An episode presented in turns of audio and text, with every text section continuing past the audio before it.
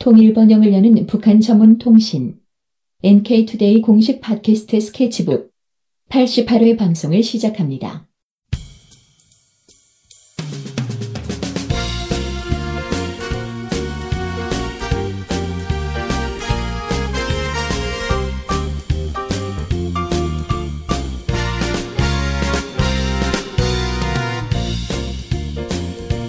안녕하세요. 김혜민 기자입니다. 안녕하세요 이동훈 기자입니다. 안녕하세요. 문경환 기자입니다. 네, 오늘은 그 북한 언론들이 일본 군국주의 부활을 강력하게 규탄하고 있다라는 기사를 하려고 합니다. 혹시 그 다른 기자분들께서 어쨌든 요즘 북 일본 안보 법안 안정 보장 관련 법안이거든요. 음, 그거 네. 통과 관련돼 가지고 막 움직임이나 이런 거 좀 잘 알고 계시나요? 모르죠. 아, 네. 이게 뭐 하는 거예요? 안전 보장 아 근데 관련 왠지 역사학자이는 아니지만 사학과 출신이신 이동 기자님이 잘 아실 것 같습니다. 저도 요새 관심이 별로 없어요. 네. 이건 역사가 아니고 살아있는 현실이기 때문에 아 그렇구나. 아, 그 어쨌든 지금 이거 관련돼 가지고 상황이 조금 심각한 상황입니다. 네, 저도 뭐 많이 알고 있지 못하지만 그 평화헌법이라는 게 있죠. 네, 일본에 그거 어떤 거죠? 사학과 기자님? 저 일본사 전공 안 했는데 아, 네. 뭐야? 아 진짜.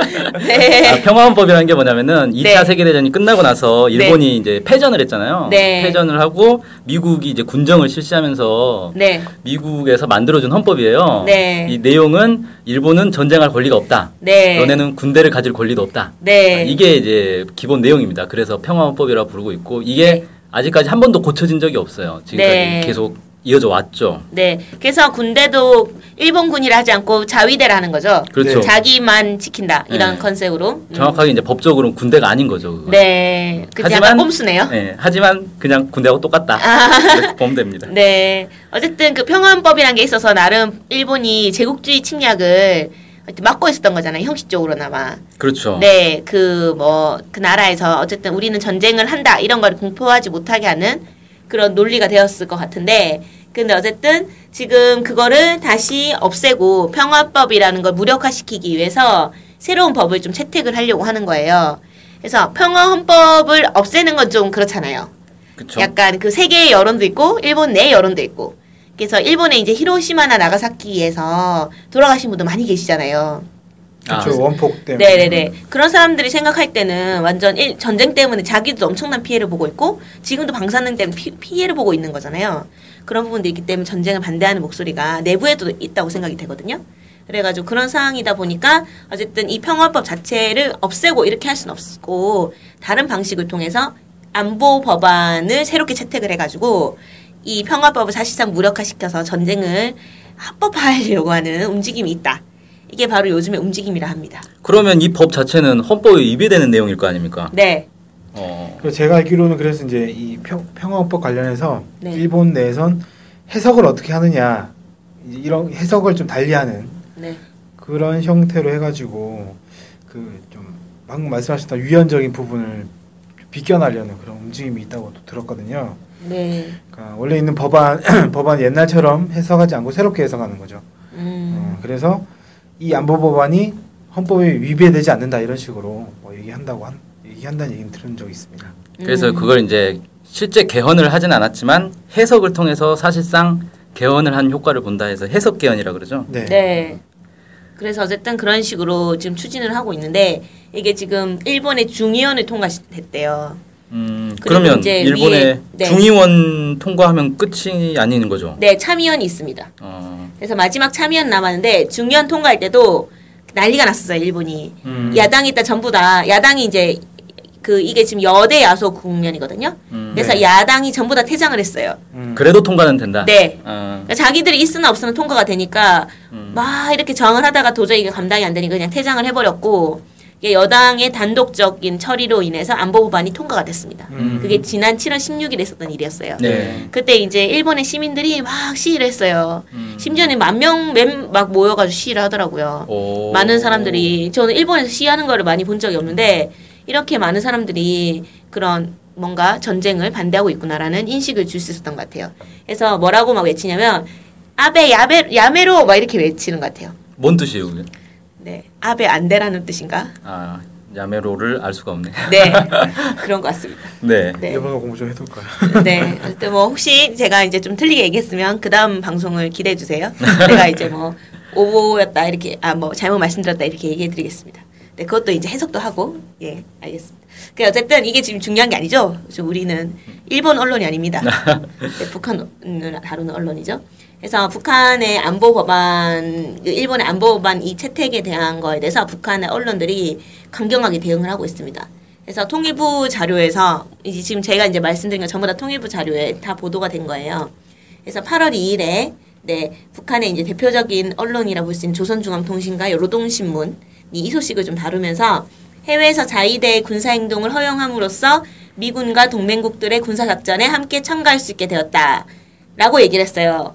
그러니까 결국은 뭐냐면은 자위대 군사 행동을 허용하게 돼서 이제 군사 작전을 할 수 있게 됐다 이렇게 얘기한 거죠. 그렇게 분석을 하면서 일본의 해외 침략이 시간 문제로 남았다 이렇게 강하게 비판했다고 합니다. 음. 네. 그래서 이제 본격적으로 일본이 해외 침략을 할 수 있는 것 자체에 대한 기반을 만들었기 때문에 이제 이제 시간 문제가 된다. 이렇게 해석을 한 것 같고요. 그 다음에 바로 직전인 6월의 논설에서도 일본이 전쟁을 반대한다면 구태여 새로운 법을 만들어낼 필요가 없다. 이렇게 주장을 하면서 이제 미국의 세계 재패 전략에 적극 추종하는 방법으로 치- 해외 침략을 실현하려는 범죄적 야망의 발로 이렇게 주장을 했습니다. 어쨌든 뭐 말이 어려운데 결론은 뭐냐면 일본이 전쟁을 하고 싶어서 이 법을 채택하려고 한다. 음. 이렇게 일본이 아 북한이 강경하게 대응을 했다는 거죠. 이거를 약간 좀 설명을 드려야 될 것 같아요. 네네네. 그러니까 뭐냐면은 일본의 이제 원래 전통적으로는 자기들이 침략을 받았을 때 그거를 막아낼 권리가 있다라는 걸 가지고 이제 자위대를 만든 거란 말이에요. 네. 근데 이번에 지금 추진하고 있는 거는 그 집단적 자위권이라고 해가지고 일본이 네. 공격을 받았을 때 외에도 일본의 동맹국이 공격을 받았을 때도 자기들이 그거를 대신 반격해 줄 수 있다라는 권리를 이제 채택을 하는 거죠. 네. 그리고 이제 적극적 방어라고 해서 자기들이 직접 공격을 받지 않아도 공격을 받을 위험이 생겼을 때 그걸 미연에 방지하기 위해서 네. 어 그걸 이 군대를 움직일 수 있다라는 그런 이제 해석들을 해석을 바꾸는 거죠. 네. 어, 그렇게 해서 마치 이제 일본이 직접 공격을 받지 않아도 다른 나라를 공격할 수 있는 발판을 만들어 놓은 게 지금 이제 일본의 움직임이다 이렇게 볼 수 있을 것 같아요. 그러니까 네. 이제 그렇게 된 거 아닙니까? 어, 저 나라가 우리를 공격할 것 같아. 그럼 우리가 먼저 대응을 해야지. 이런 식으로 해석을 해가지고 법안을 만들었다. 이런 그렇죠. 그렇게 볼 수 있다는 거죠. 네. 하여튼 뭐잘 설명해 주셔서 감사합니다. 네. 그래서 그 이런 안보 법안에 대해서도 일본 시민들이 엄청 반대를 하고 있어요.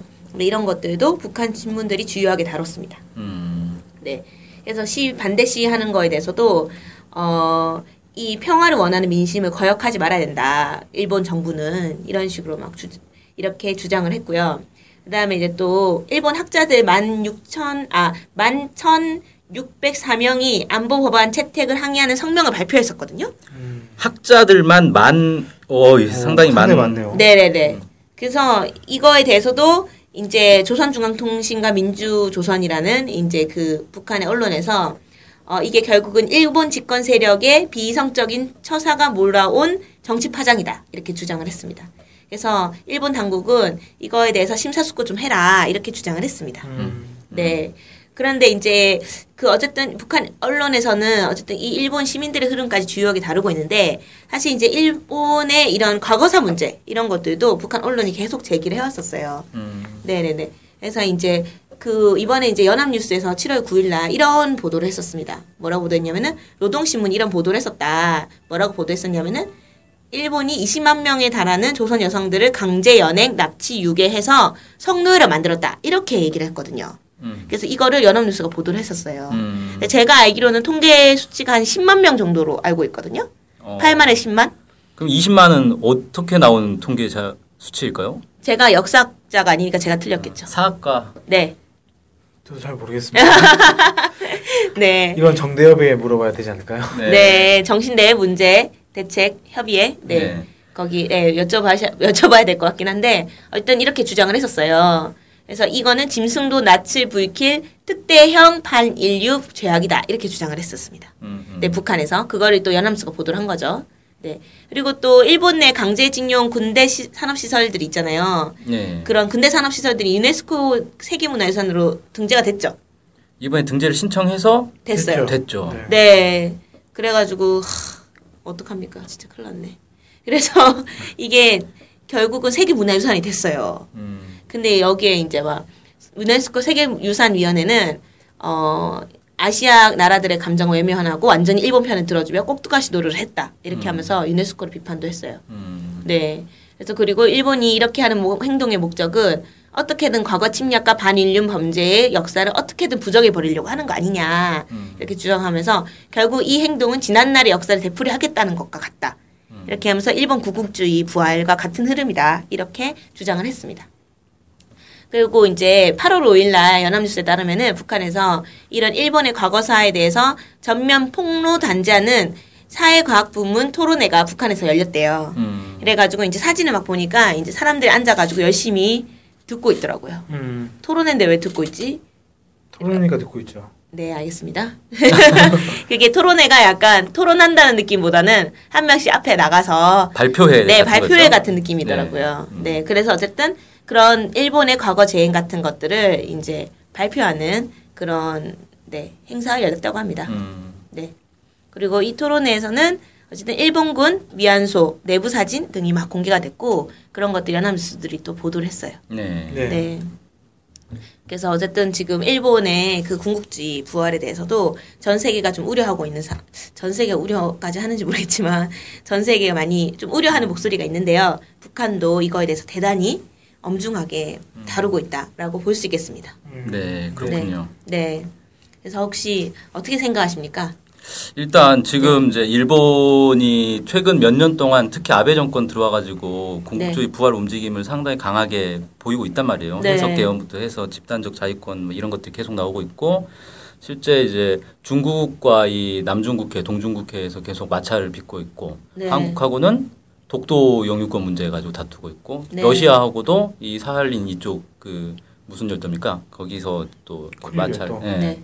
마찰을 빚고 있고 뭐 이러면서 곳곳에 이 동북아 동아시아 지역에 이 분쟁 요소들을 만들고 있는 그런 이제 상황에서 네. 해외 침략 준비를 하고 있는 그런 이제 모습들을 보이고 있는데 여기에 이제 주변국들이 당연히 우려의 목소리를 내는 거고 특히 우리 같은 경우는 이제 독도 문제가 있기 때문에 음. 일본의 이런 움직임에 대해서 상당히 민감하게 반응해야 되는데 음. 지금 이제 한국 정부의 모습을 보면은 이 일본의 자위대가 한반도에 진출할 수 있다라는 거에 대해서 어 한국의 승인을 승인 없이는 진출할 수 없다. 뭐 이렇게 합의를 했다. 뭐 이런 식으로 지금 얘기를 하고 있단 말이에요. 네. 근데 전쟁이 났는데 지금 승인하고 말고 이럴 상황이 어디 있겠어요. 이게 네. 사실 되게 형식적이라는 거죠. 그리고 승인을 할 것 같은데요. 아, 그리고, 그리고 실- 일단 만약에 진짜 한반도에서 만약에 전쟁이 나면 거기 이제 미군도 공격 받는 거 아니겠습니까? 네. 미군이 주둔을 하고 있으니까 일본 입장에서는 아 미군이 공격을 받았으니까 우리가 개입하겠다. 라고 해도 명분이 있죠. 명분이 되는 거죠. 네. 그러니까 네. 사실 한국이 승인하냐 마냐는 별, 그와는 별개로 충분히 일본과 진출할 수 일본과 있죠. 미국과의 어떤 얘기만 되더라도 사실 자위대가 한반도에 진출할 수 있는 여지는 충분히 있다는 게 좀 문제라고 좀 보고요. 그런 부분에서 이 일본의 이런 움직임들이나 이런 것들을 우리가 더 주시하고 특히 이제 정부 차원에서 좀 문제 제기를 하고 반대하고 이런 것들이 좀 필요한데 어, 전혀 그런 움직임이 없, 정부 차원에서 전- 전혀 그런 움직임이 없어서 약간 좀 걱정이 많이 됩니다. 그래서 그걸 이제 해결하기 위한 가장 좋은 방법은 사실 우리가 독도를 지키기 위한 가장 좋은 방법은 남북이 그 문제와 관련해서 힘을 모으는 거거든요.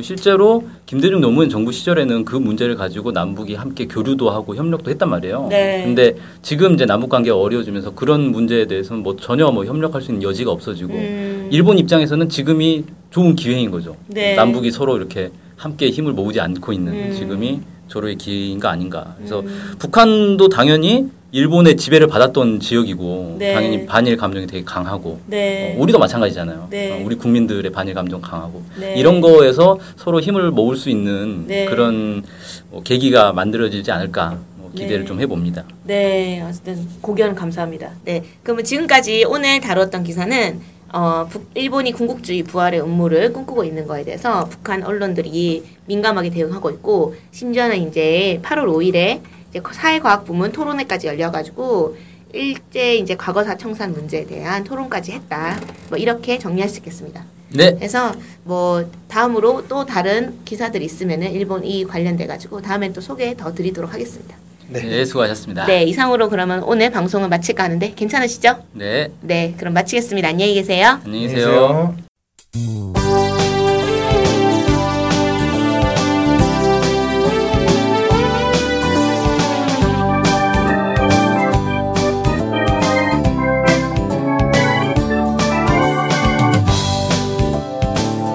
우리 NK투데이가 협동조합인 것 알고 계시죠? 네, 언론 협동조합 NK투데이 죠. 네, 근데 왜 협동조합이에요?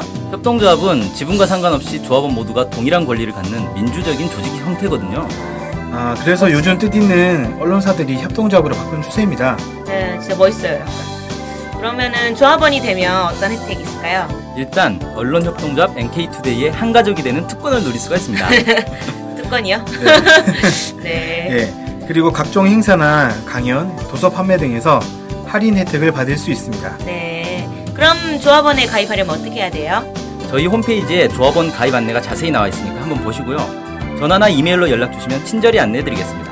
물론 조합원에 가입하시려면 출자금과 월 조합비를 준비하셔야 합니다. 아, 그렇군요. 어쨌든 북한 소식을 정확히 보도해서 통일을 앞당기는 언론협동조합 NK투데이의 조합원이 꼭 되어주세요. 그리고 조합원 가입이 부담되시면 유료 구독자로 가입하셔도 좋습니다. 혜택은 똑같습니다. 자세한 내용은 nktoday.kr로 들어오셔서 확인하십시오.